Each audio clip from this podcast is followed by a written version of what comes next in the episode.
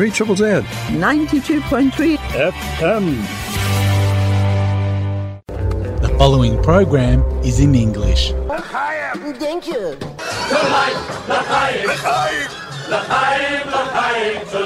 To life! You're tuned in to L'chaim, to life, with your host Morris Klein, who just happens to be my baby brother. Shalom Aleichem, welcome back to L'chaim, to life, Jewish life and more. On the 14th of June 2021, 45 years and 10 days after that miraculous Only Israel Operation Yonatan rescue mission of 102 Jews, Israelis, and Air France crew hostages from Entebbe. My guest tonight is Major Rami Sherman, the operations officer of the rescue mission under the command of Yoni Netanyahu, the older brother of Bibi Netanyahu, and most sadly the only Israeli military fatality on the mission. Baruch Dayan HaEmet. The Israel Connexion's David Schulberg has another mythbuster for us. Justin Amler has put pen to paper with another brilliant piece, Jews in Israel, Not Related. Alex First reviews the French film Perfumes, now showing at the Classic and Lido cinemas. And guess what? Exploring Israel with Effie is a scratching today, as Effie is doing what he does best, being an ambassador for Israel, guiding a very lucky group of tourists. You can still have an Effie fix with his live Zoom tour for Chabad Glen Eira last Sunday, which is on my Facebook page. First up, Morry Frenkel's guest is former Mayor of Glen Eira, Jamie Hyams, continuing our discussion on the ABC's hostile bias against Israel. Jamie had an excellent article in yesterday's Age and Sydney Morning Herald. You're tuned into L'chaim on 92.3 FM, 3 Triple Z. Stick around. Jamie Hyams has always been very much a community minded person. He served four terms as a councillor on the Glen Eira City Council and was mayor three times. He's on the board of the Glen Eira Adult Learning Centre and has had a long association with Maccabi Victoria. He has appeared on Sky News and is a staff writer for the Australia Israel Review. Jamie is a senior policy analyst at the Australia Israel and Jewish Affairs Council, also known as AIJAC, where he has worked since 2000. Jamie, welcome to L'chaim. Could you give our audience an overview of the Australia Israel and Jewish Affairs Council and then tell us what your role as a senior policy analyst entails? Sure. So the, the Australia Israel and Jewish Affairs Council, we regard ourselves as Australia's prime Jewish public affairs organisation or, or, think tank. So we, we try to put out accurate information and important information about matters of concern to the Jewish community, whether that be Israel, um, what's going on in the Middle East, anti-Semitism, racism in Australia, um, and various other issues of concern to the, the Jewish community. We bring over speakers when we can, obviously not so much during COVID. We take groups to Israel, again, not so much during COVID. We put out a, the magazine you mentioned, the Australia Israel Review. And we also have a, a website. So we basically do what we can to get accurate information out there. My role as senior policy analyst, everyone sort of does a bit of everything. So I do a bit of writing, um, and in fact, I had articles in the Sydney Morning Herald and the Age yesterday about the ABC and the need for an independent complaints procedure and also contribute to the review. I do a fair bit of research and, and various other things. I take the groups to Israel and, you know, sort of just chip in on the general activities that we do. And it's a very interesting and at times frustrating, but generally rewarding job. Well, thanks, Jamie. That was certainly very informative. If we could now focus on the trauma and truth-telling episode of the ABC program Q&A, sure. which screened in May this year, and mm-hmm. featured a segment focusing on the Israel Hamas conflict. From your perspective, how did the segment tell the truth about the conflict? And perhaps you could start with the panel's composition yeah. and follow up with some of the supposed truths. Sure. Well, what it mainly told the truth about was the way the ABC puts together the show Q&A, because it does have a history of being fairly tilted. But this was an extreme example. What you had in a show that was advertised as being in part about the Israel-Hamas conflict that, that occurred last May, what you had was Randa Abdel Fattah, who is a pro-Palestinian activist. She regards herself as Palestinian. She's a, a very staunch activist for the cause. You also had Jennifer Robinson, who is a human rights lawyer who has appeared for Palestinians before the International Criminal Court. Then you had Ed Husic, who's a Labor member of federal parliament, and there was Mitch Tambo, who's an Indigenous musician. who doesn't know much about the, the Palestinian conflict, as you mentioned during the show. And to balance all that, we had one person who was Dave Sharma, who is a federal MP on the Liberal side. So he was basically there to counter or to, to balance, I guess, Ed Husic. They had him, and he's a, a, former Australian ambassador to Israel, and he's knowledgeable about the matter. But as he himself said during the program, he wasn't there to put Israel's case. Now, the program also claimed that they invited the acting Israeli ambassador, Paled, to appear on the show. But what they actually offered him to do was sit in the audience and perhaps ask a question. So of course he refused, as any ambassador would. So what you had was an incredibly biased panel. You had especially Randa Abdel Fattah was prepared to, to make all sorts of ridiculous claims about Israel being an apartheid state and deliberately killing civilians and all sorts of things like that. And when Dave Sharma tried to put the other side quite moderately and reasonably, you know, she tried to talk all over top of him and tell him he was lying, whereas in fact she was the one who was saying things that weren't true. And um, Hamish McDonald wasn't really trying to rein her in as, as a host probably should have been doing. Ed Husic said that he felt Australia should recognise a Palestinian state, so he was obviously taking that side as well. And Mitch Tambo admitted he didn't know much about it, but felt that Israel should stop killing Palestinians. And then you had Jennifer Robinson, who was backing up everything that Randa Abdel Fattah was saying. So it was incredibly slanted. Dave Sharma justifiably felt uncomfortable being cast as the Israel representative when he's a member of our federal parliament. So who he's representing is the government of Australia, not the government of Israel. For those of you who didn't see that particular episode of Q&A, it can be easily found on the internet and uh, it reveals an astonishing level of anti-Israel bias within Australia's national broadcaster. What was AIJAC's response to the program and how did the ABC deal with it? Well, we put in a complaint. The ABC has a complaints procedure and it's called its um, Audience and Consumer Affairs Unit. It's internal to the ABC, so it's not independent by any means, and that probably explains the response we got. So we put in the complaint, and the main the main thrust of our complaint, if you like, was that the ABC hadn't abided by its code of conduct, which it's meant to abide by in its news and current affairs. One of the things in there, one of the provisions in there says that the ABC should not unduly favour any perspective over any other perspective. And so we argued with obvious cause that they had in fact favoured one perspective over the other. Audience and Consumer Affairs came back to us quite quickly, which suggests they already had something, you know, written up and said that they hadn't unduly, and they emphasised the word unduly, favoured one perspective over another. They had a couple of people in the audience asking pro-Israel questions, which of course the panel could say anything they wanted to about. And they mentioned that acting Ambassador Paled had been asked. And they thought that, that Dave Sharma responded very well to the question. So, you know, this is clearly untenable. They've clearly breached their code of practice.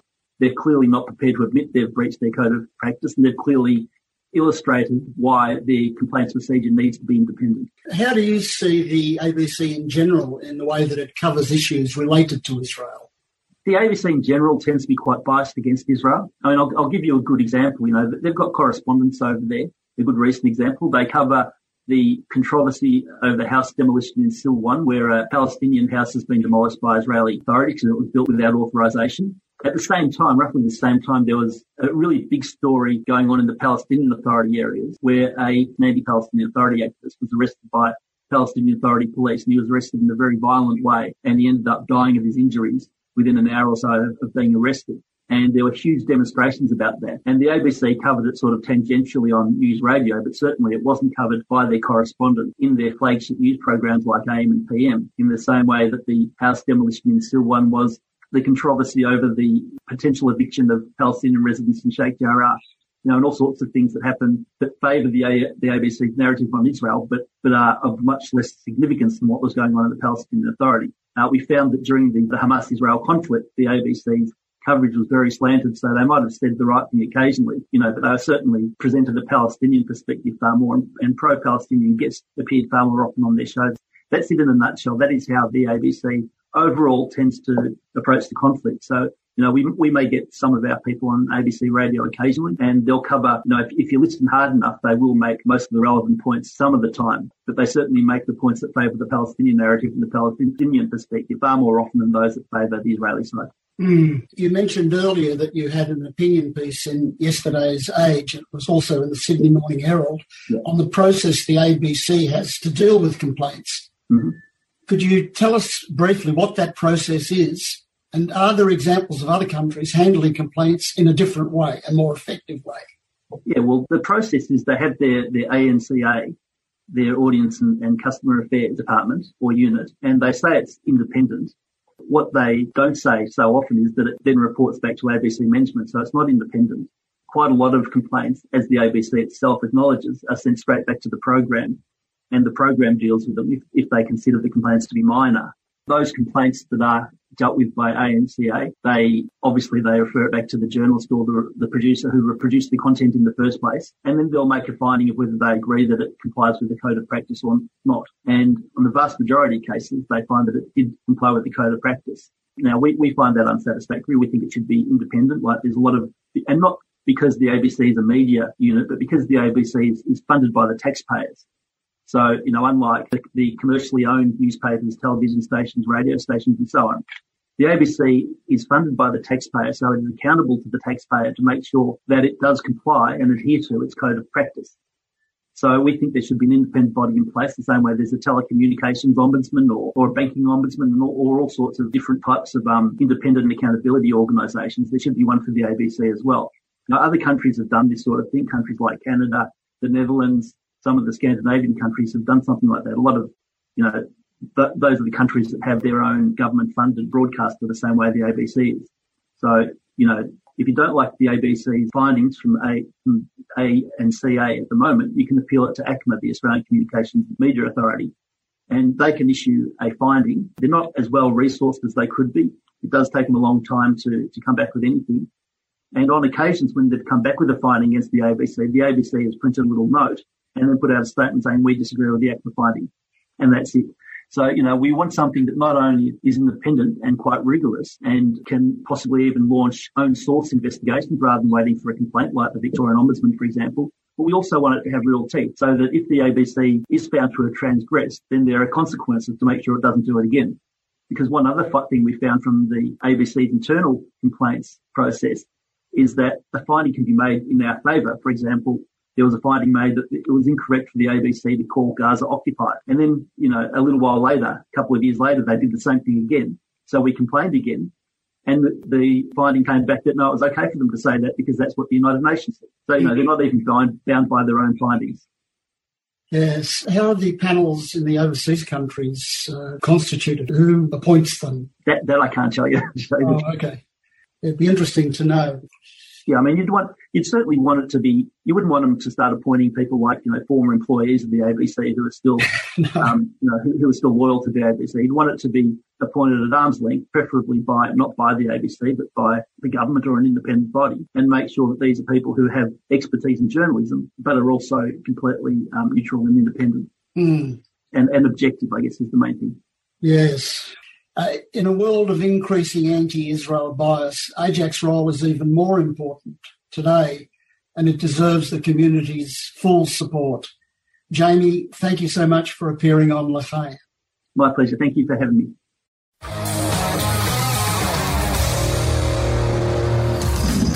Welcome to the Mythbusters. Just the facts, ma'am. Kardala area, uh, we have around 5 uh, cubic meter per hour, which is supplied by the Israeli company. They use it for crops, agriculture, and also they use it for household uh, usage. The demand is much more higher.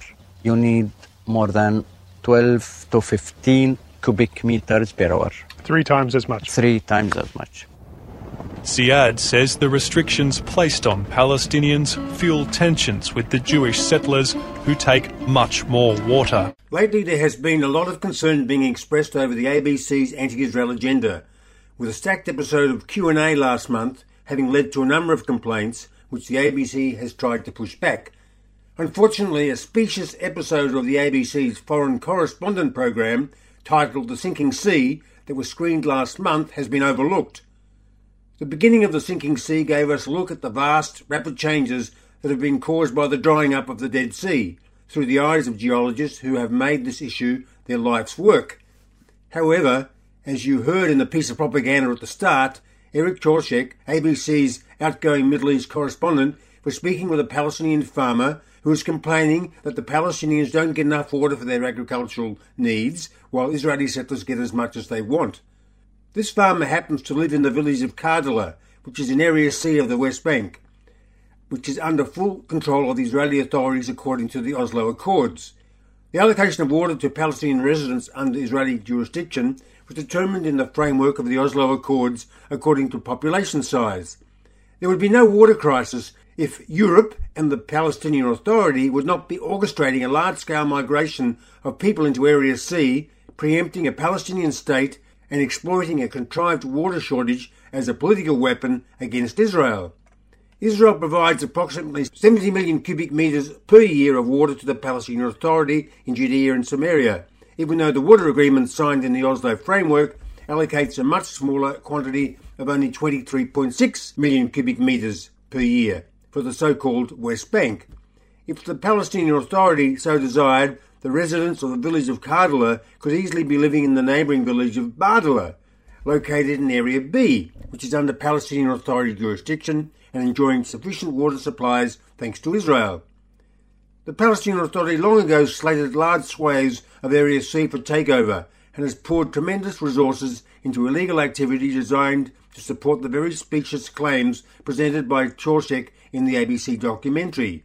This includes creating a system through which water is illegally siphoned off from the Israeli national water grid and piped to the fields for irrigation, a practice so widespread that Jewish communities, where citizens pay a premium price for their water, have major problems with water pressure that actually result in their sometimes having no water in summer months due to uncontrolled pressure drops, reflux contamination, and salination caused by the substandard piping systems used to steal water.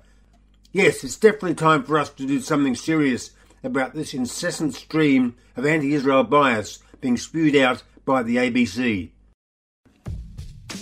This Mythbuster was by David Schulberg, presenter of the Israel Connexion with an X, located on YouTube, and convener of the website JMedia Online, jmedia.online, which provides news from media sources around Australia of potential interest to the Jewish community. I'm Ernie Singer, and this is your daily newscast from Israel News Talk Radio. Citing the pro Hamas Lebanese Daily Al Akhbar, the Times of Israel reported on Tuesday that Egyptian mediators are optimistic that Israel and Hamas will soon implement the first stage of a prisoner exchange. Anonymous sources said Hamas would trade information on the fate of the bodies of two Israeli soldiers held by Hamas in Gaza since 2014 and two living Israeli civilians for the release of an unspecified number of female security prisoners. Citing Channel 12 television, a Jewish news syndicate report carried in the Jewish press says Israel's security establishment has begun to seize cryptocurrency wallets belonging to Hamas. The terror organization is attempting to raise funds for rehabilitating its damaged military arm via virtual currencies such as Bitcoin in an effort to bypass the conventional banking system in the wake of the recent clashes with Israel. Public Security Minister Omer Bar-Lev told IDF Radio on Tuesday that Israel wants foreign aid to Gaza dispersed through a voucher system via the United Nations as a safeguard. He said Prime Minister Naftali Bennett envisaged a mechanism where what will go in, in essence, would be food vouchers or vouchers for humanitarian aid and not cash that can be taken and used for developing weaponry to be wielded against the State of Israel. He did not rule out continued Qatari aid. The health ministry reported on Tuesday that 730 new cases of the coronavirus were reported in Israel on Monday, the largest number of new cases in a single day since late March. The percentage of tests which came back positive rose to 1.33%, the highest since May 31st. It was announced on Monday that a significant number of negative tests performed in the last month at Ben Gurion Airport had been counted twice, nearly doubling the real positive results. The Jerusalem Post reports the Knesset has approved extending the COVID 19 restrictions regarding air travel. Israel National News reports health ministry experts are split regarding statistics that the number of people with immunity from natural infection who have tested positive recently is less than 1%, while 40% of those who have tested positive were vaccinated. Citing Channel 12, the Post reports a strike by administrative staff at 30 public hospitals. They're demanding that thousands of positions be opened to keep pace with the increasing workload. The Supreme Court ruled on Monday that courses in institutions of higher education can be gender separate, giving a boost to efforts to increase the numbers of Haredi religious or ultra Orthodox men and women obtaining university and college degrees en route to the workforce. The sector prefers to learn separately in line with requirements for modesty. Responding to petitions against the separation, the court ruled that female lecturers must also be allowed to teach male only classes if they so wish, and that preventing them from doing so is discriminatory and illegal. The Times of Israel reports the court rejected petitions against a law passed last year to establish the position of alternate prime minister, which has been maintained by the current government to anchor a rotation agreement in law. The nine judge panel ruled that the law does not amount to the denial of the basic democratic characteristics of the State of Israel and therefore does not warrant judicial intervention. Attorney General Avichai Mandelblit has ordered suspension of the criminal investigation into the deadly stampede during the April 30th Lag BaOmer festivities at Mount Meron in order to allow for the State Commission of Inquiry to take the lead. The disaster has been blamed on improperly installed ramparts and walkways. Mandelblit said the commission could get priority over other probes because it has a wide mandate. The Times of Israel cited the Israel Democracy Institute think tank as saying the Commission's report and testimony it gathers cannot be used as evidence in criminal proceedings. The probe by the State Comptroller's Office continues. Against the backdrop of the tragedy, the Post reports Temple Mount activist Yehuda Etzion suggested on Tuesday reviving the ancient Barclays Gate passageway under the women's section of the western wall of the temple in Jerusalem to replace the deteriorating Mughrabi Gate Bridge, which Jews and other non-Muslims currently use to enter the holy site. The plan would be to first excavate the western wall prayer space, creating a permanent staircase leading up to the gate. Member of Knesset Miri Regev submitted a proposal to the Knesset on Sunday for urgent construction work on the bridge. Czech Foreign Minister Jakub Kulhanek said Monday that his country will be the latest not to participate in the Durban Review Conference in New York in September, citing concerns about anti Semitism and targeting Israel. Dubbed Durban 4, the conference is meant to mark the 20th anniversary of the World Conference on Racism in the South African city, where Israel was the only country singled out. This has been Ernie Singer at Israel News Talk Radio. The news from Israel is courtesy of INTR, Israel News Talk Radio. Listen online to more straight talk from Israel at IsraelNewsTalkRadio.com. Well done, Morry Frenkel with Jamie Hyams. What a great on point interview. Followed by the perfect Mythbusters with the Israel Connexion's David Schulberg. Time for a song, and I'll be back with Major Rami Sherman and Operation Yonatan, 45 years ago. Don't go away. You're listening to L'chaim to Life on 92.3 FM, 3 Triple Z.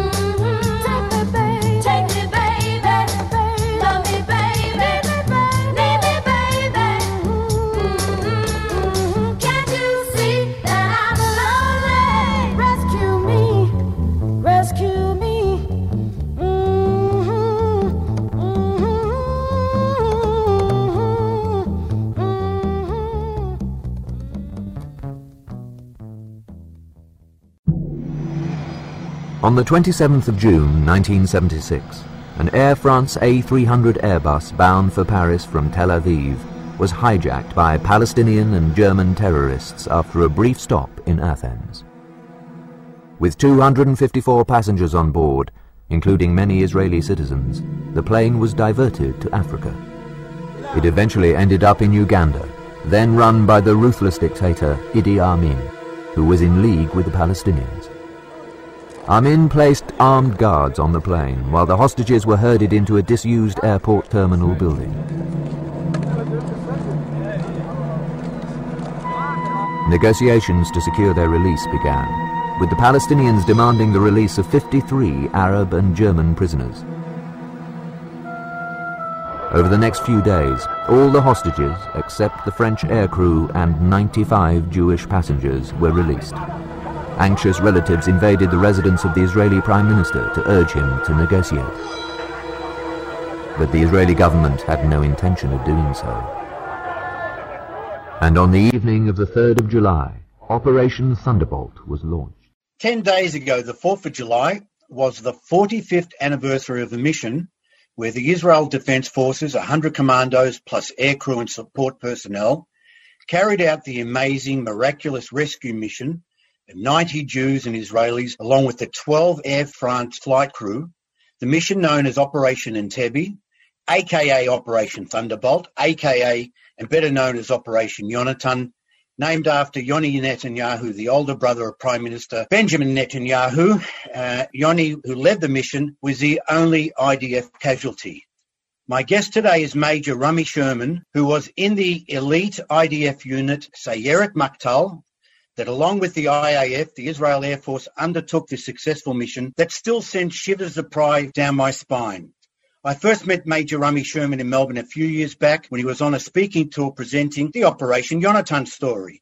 Major Rami Sherman, welcome to L'chaim to Life. It's great to touch base with you again. Well, thank you. It's an honor for me to come again, even by Zoom, to Melbourne. Rami, your personal experience of the Operation Yonatan story really is to life. On June 27, 1976, an Air France Airbus A300 jet airliner with 248 passengers on board took off from Lod Airport, destination Paris. It stopped off in Athens where some passengers departed and some new passengers boarded the flight. Amongst the boarding passengers were two German and two Palestinian terrorists who smuggled weapons on board, which was a lot easier to do back in uh, 1976 taking over the plane with the eventual landing destination, Entebbe, with lots of demands. The non-Jewish passengers were released, which was a blessing as they were able to provide the Mossad and the IDF with invaluable information about the terrorists and the situation at the terminal where the hostages were being kept. Rami, I know it would normally take you an hour or more to tell us about Operation Yonatan. In a shortened time frame, in your capacity as operations officer of the unit being involved throughout the week preparing the unit for the operation. Please take us through the political decisions to undertake the rescue mission, the IDF preparation for the mission, and the successful execution of this daring mission with the complete element of surprise. Okay, thank you. First of all, to you that you open me and give me a chance to, to share. No, it's our honor. It's our this honor. week we can divide it for four models. The first day was an hijacking, which somehow during the 70s was quite a lot of terror attack and hijacking, not only against Israel. And the Israeli government thought it's a question of French, French government to solve it.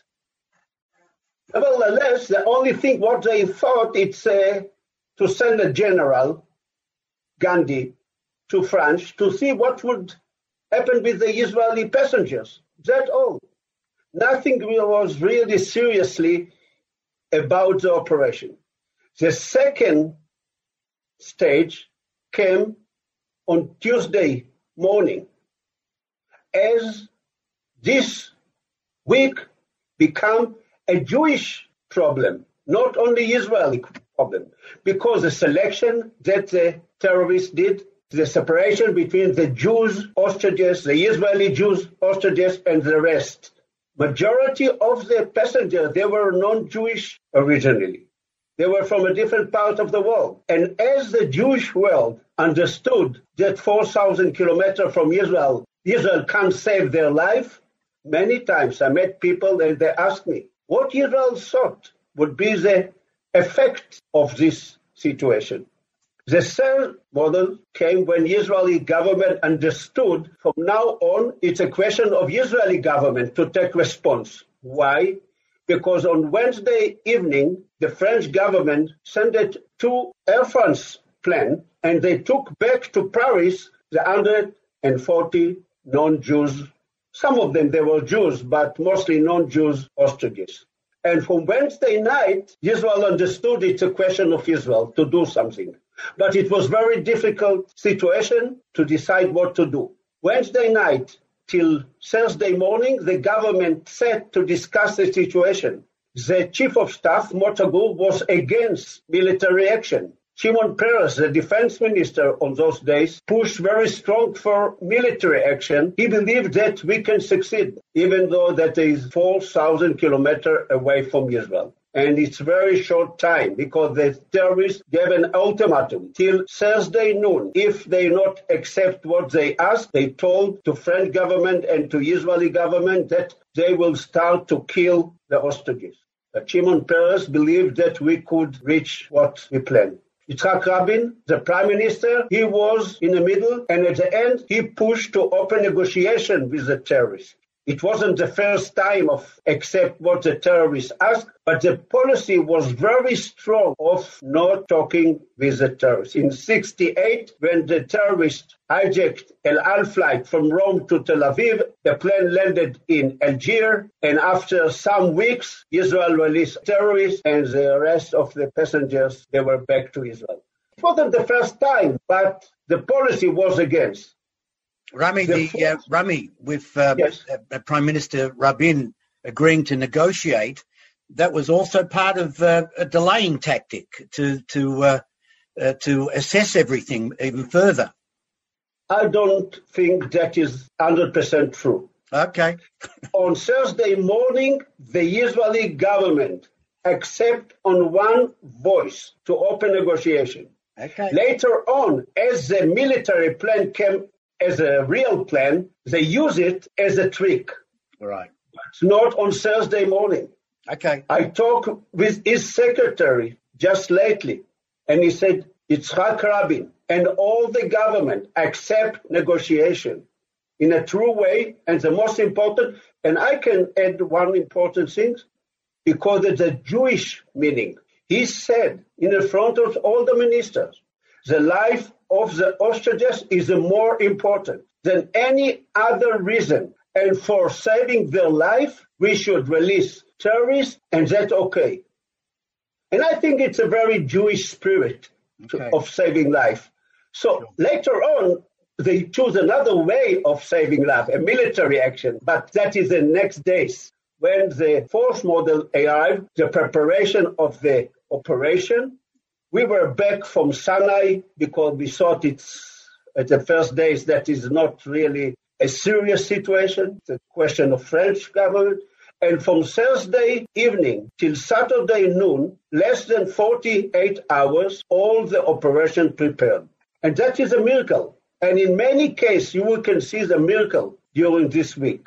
I'm not going now to open that, it's too short. Okay. Rami, um, when the operation was a go, well, initially a go, and uh, the Hercules, the commandos are on the Hercules, there's a hospital flight as well. You had a black Mercedes to uh, imitate Idi Amin, the Mercedes and everything. There was a stopover at Sharm el-Sheikh to refuel, and Yoni Netanyahu spoke to his soldiers. What did he say? He said two important things, maybe three. First, he said that he believed that we can achieve and bring all the hostages back home safely. He had on that that the question of release the hostages is how we surprise the terrorists and the Ugandan at the airport. Because the question of who is shooting first, it's a very critical point of fighting with the terrorists. We knew it, unfortunately, from our experience.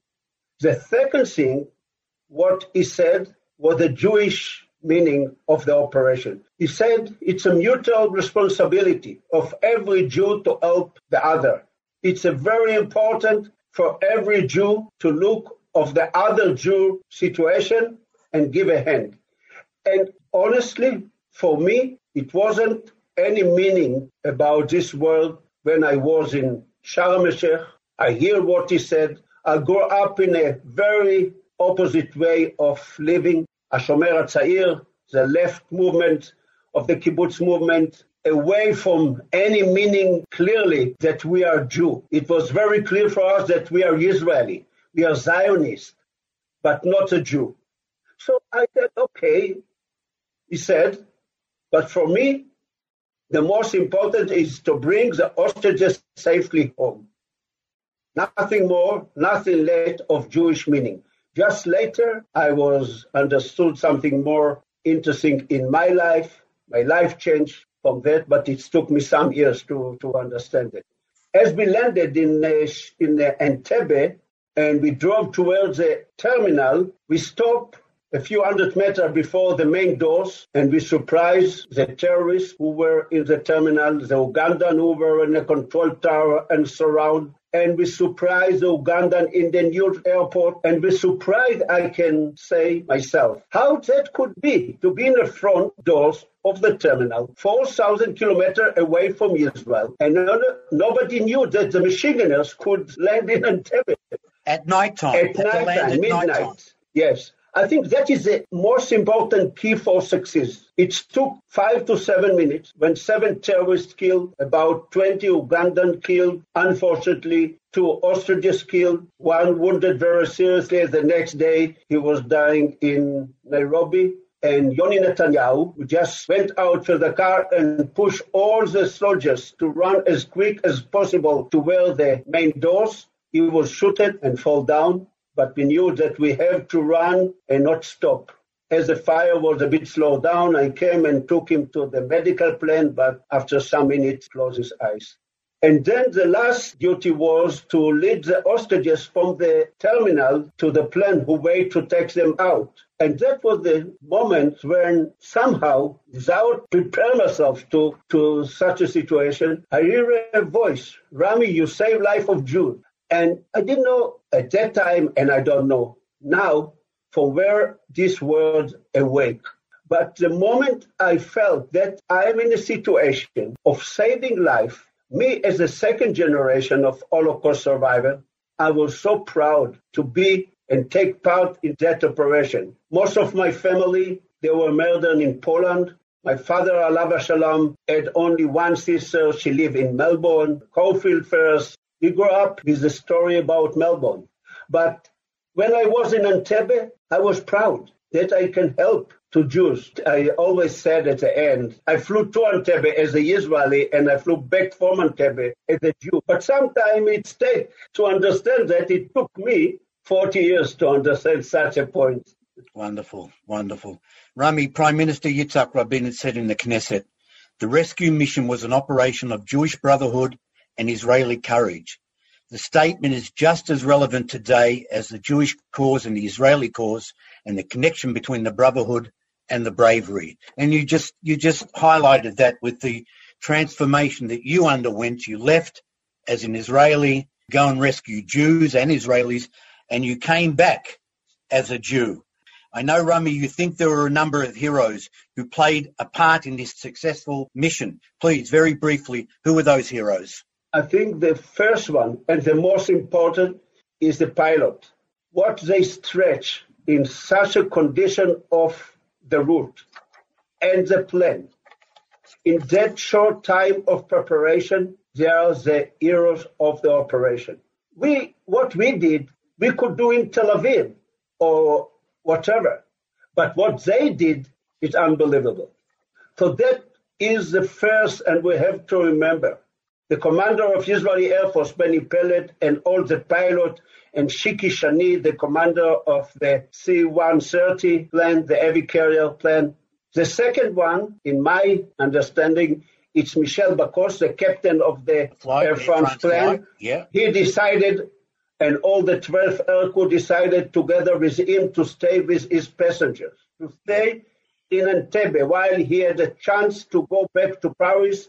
He didn't know if the next day he will kill first by the terrorists, but he decided to stay with his passenger. And I think it's a very important message, especially for the young generation. Sometimes value is more important than personal interest.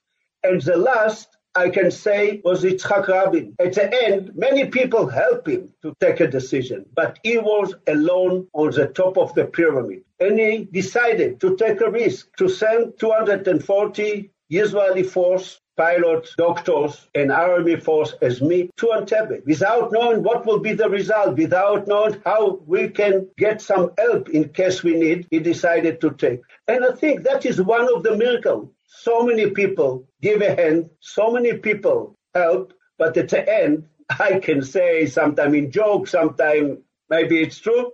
It is a situation when him were ex- extra hour. Him Hashem, Hashem. Hashem. Rami, Rami, Bishanar Barber, Australia and Melbourne next year. You're coming to Thank Australia you. and Melbourne to tell your story again. I can listen to it for hours and we will have you back on L'chaim when that's going to eventuate. I want to thank you so much for joining us on uh, L'chaim today with your amazing personal story. And um, we'll have you back on L'chaim. And I, everyone should prepare themselves to come and hear your story next year, Bashana Abba, for Melbourne. Thank you. Thank you, Major Bye bye. Sherman. Thank you, Major Rami. Shalom, shalom, and be safe. See you soon. Bye bye. When you walk through a storm, hold your head up high and don't be afraid of the dark. At the end of a storm, there's a golden sky and the sweet silver sound of love. Walk on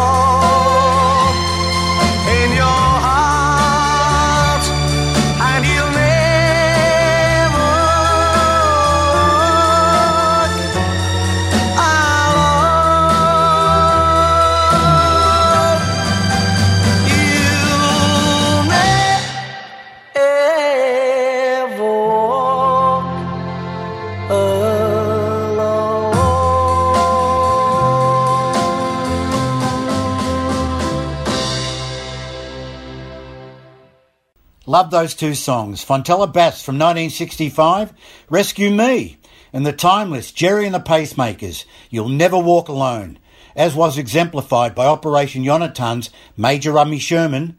He went on the rescue mission as an Israeli soldier and came back a Jew. Now for another gem from Justin Amler, followed by Alex First review of the film playing at the classic and Lido cinemas, Perfumes. Hang around, I'll be back to close out tonight's L'chaim here on 92.3 FM, 3 Triple Z. A leading Palestinian Authority official, Mohammed Shtayyeh, said on Friday that there was no relation between Israel and Jews. He also said that Jews, Israelites, and Hebrew are different entities. He said the Jews today are Khazar Jews who joined Judaism in the 6th century. Now, just a reminder of who the Palestinian Authority are. They are the group that the world wants Israel to negotiate with. They are the ones whose leader, Mahmoud Abbas, was elected in January 2005 for a four-year term, and he's still serving as president, 11 years after his term expired.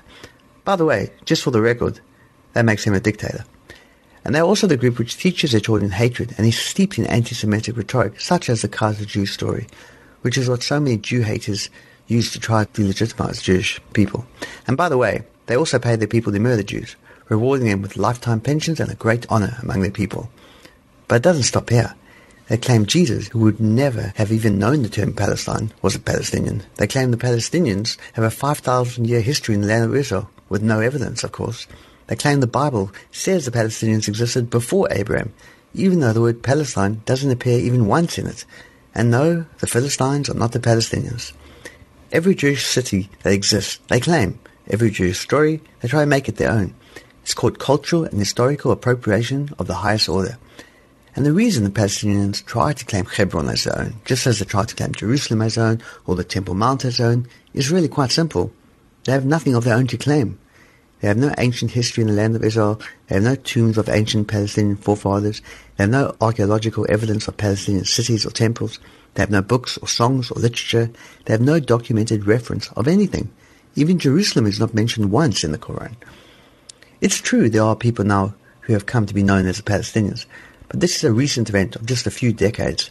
Prior to 1948, the only reference to Palestinians was when talking about the Jews, who were known as Palestinians then.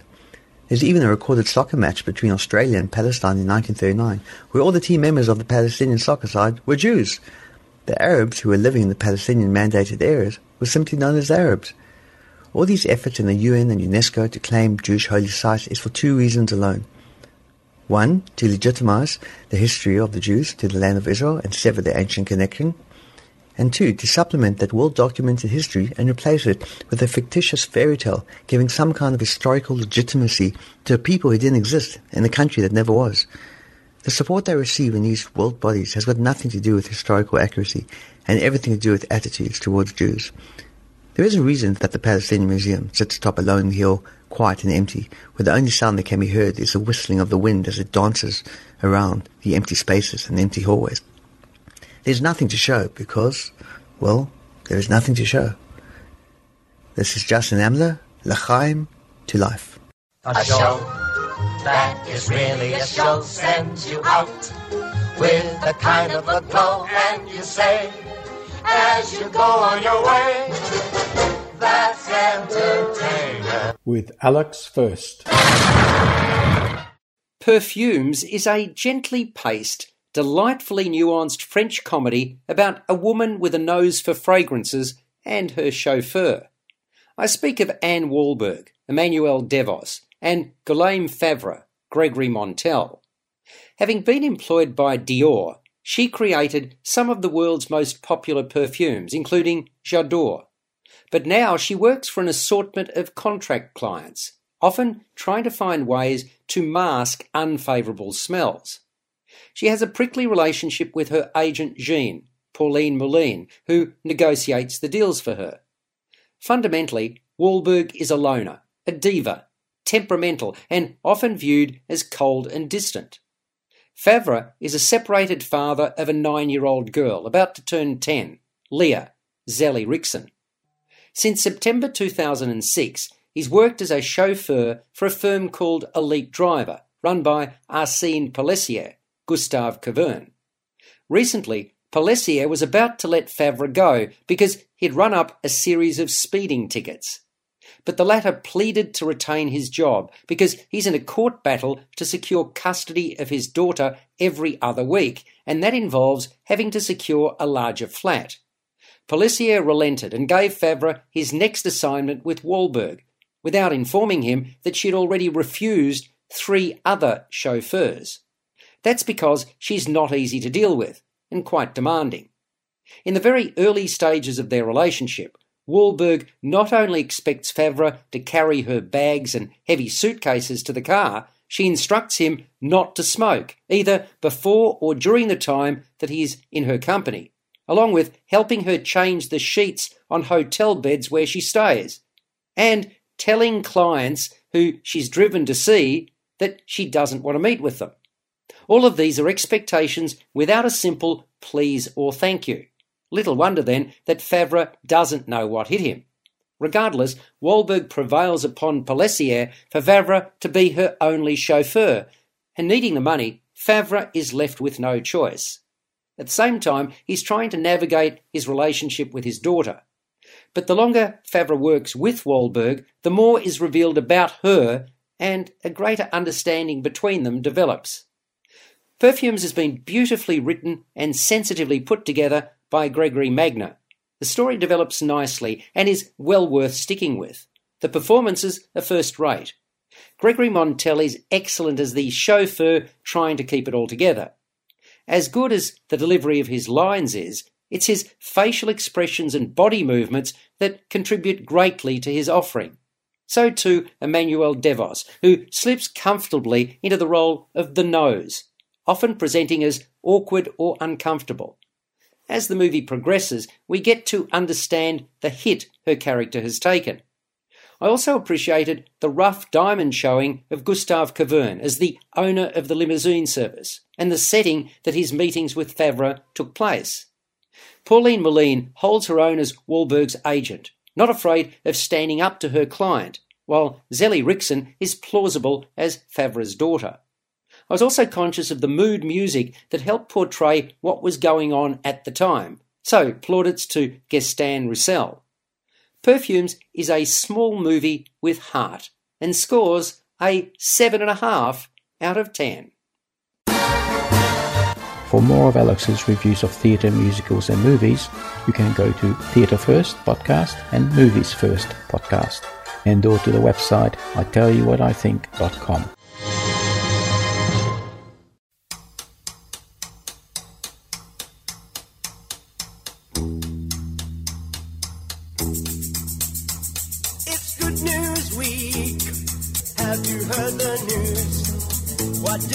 And now for headlines from tomorrow's Australian Jewish News, the voice of Australia's Jewish community.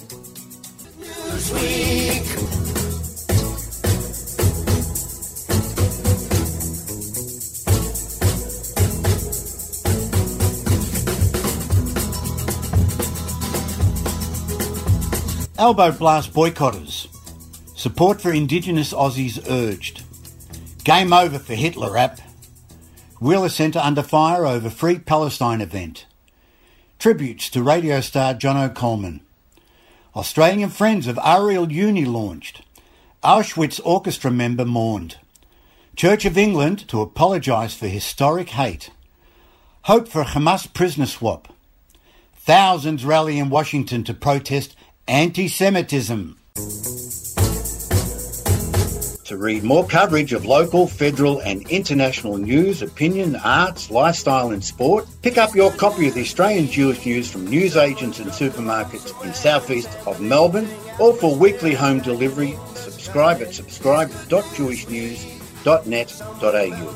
Have you heard the news? What did it say?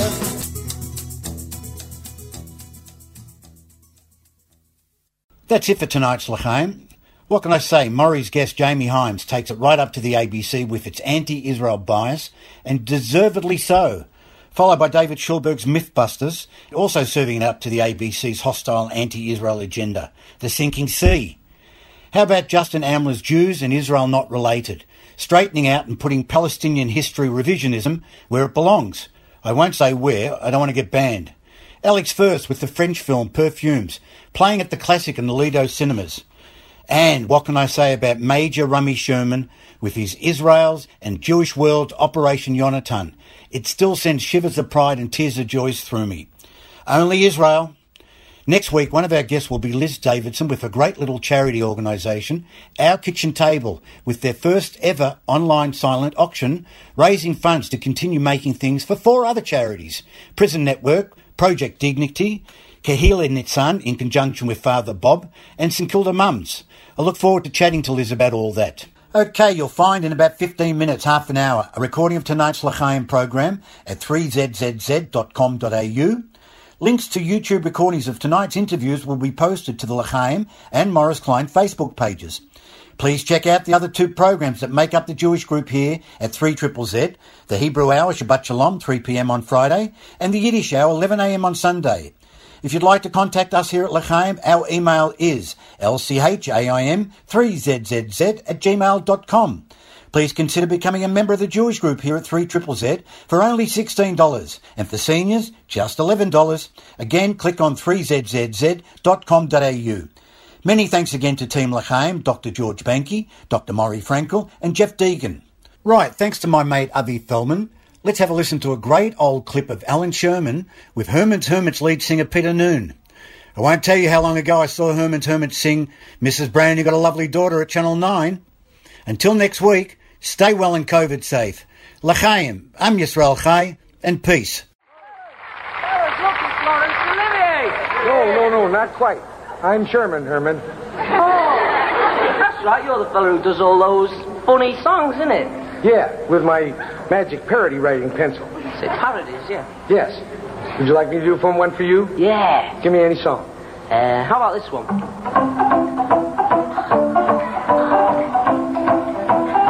Know, Mrs. Brown, you've got a lovely daughter. You've got a lovely what was that? Daughter. Girls as sharp as her are something rare. Rare. Rare. Rare. But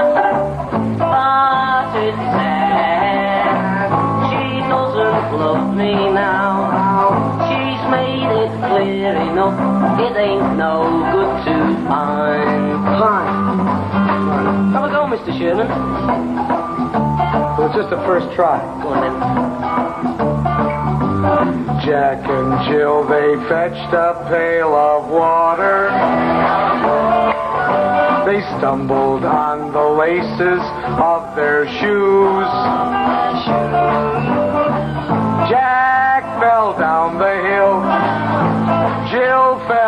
The hill.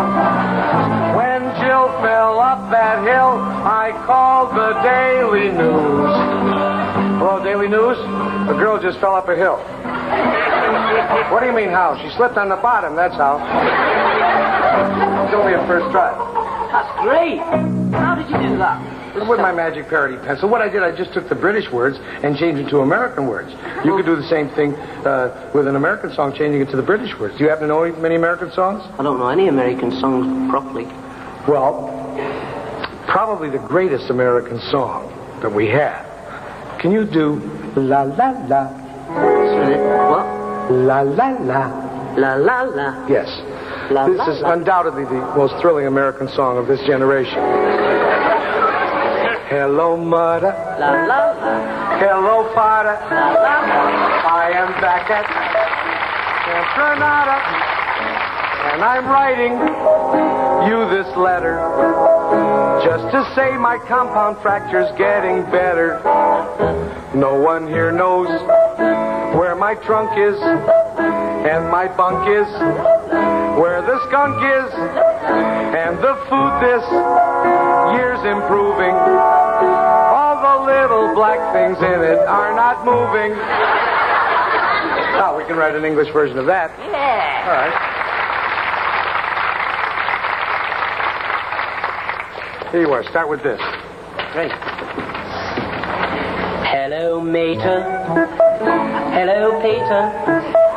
I shall mail this letter later. By George, I think he's got it. I am it. Good old Eton. Our athletic teams are almost never beaten. Second verse different from the first. Play rugby. Where you kick it. Then we take a crack at cricket. If you buy a season season ticket, you could watch me kick it on a sticky wicket. Is it true about Lady Blinker? I hope so. She's a stinker. How is Cedric? Incidentally, does he really keep his rolls inside his Bentley? I am enjoying all my studies. Here with all my third grade buddies. We'll more things, I am certain. For our new third grade professors, Richard Burton.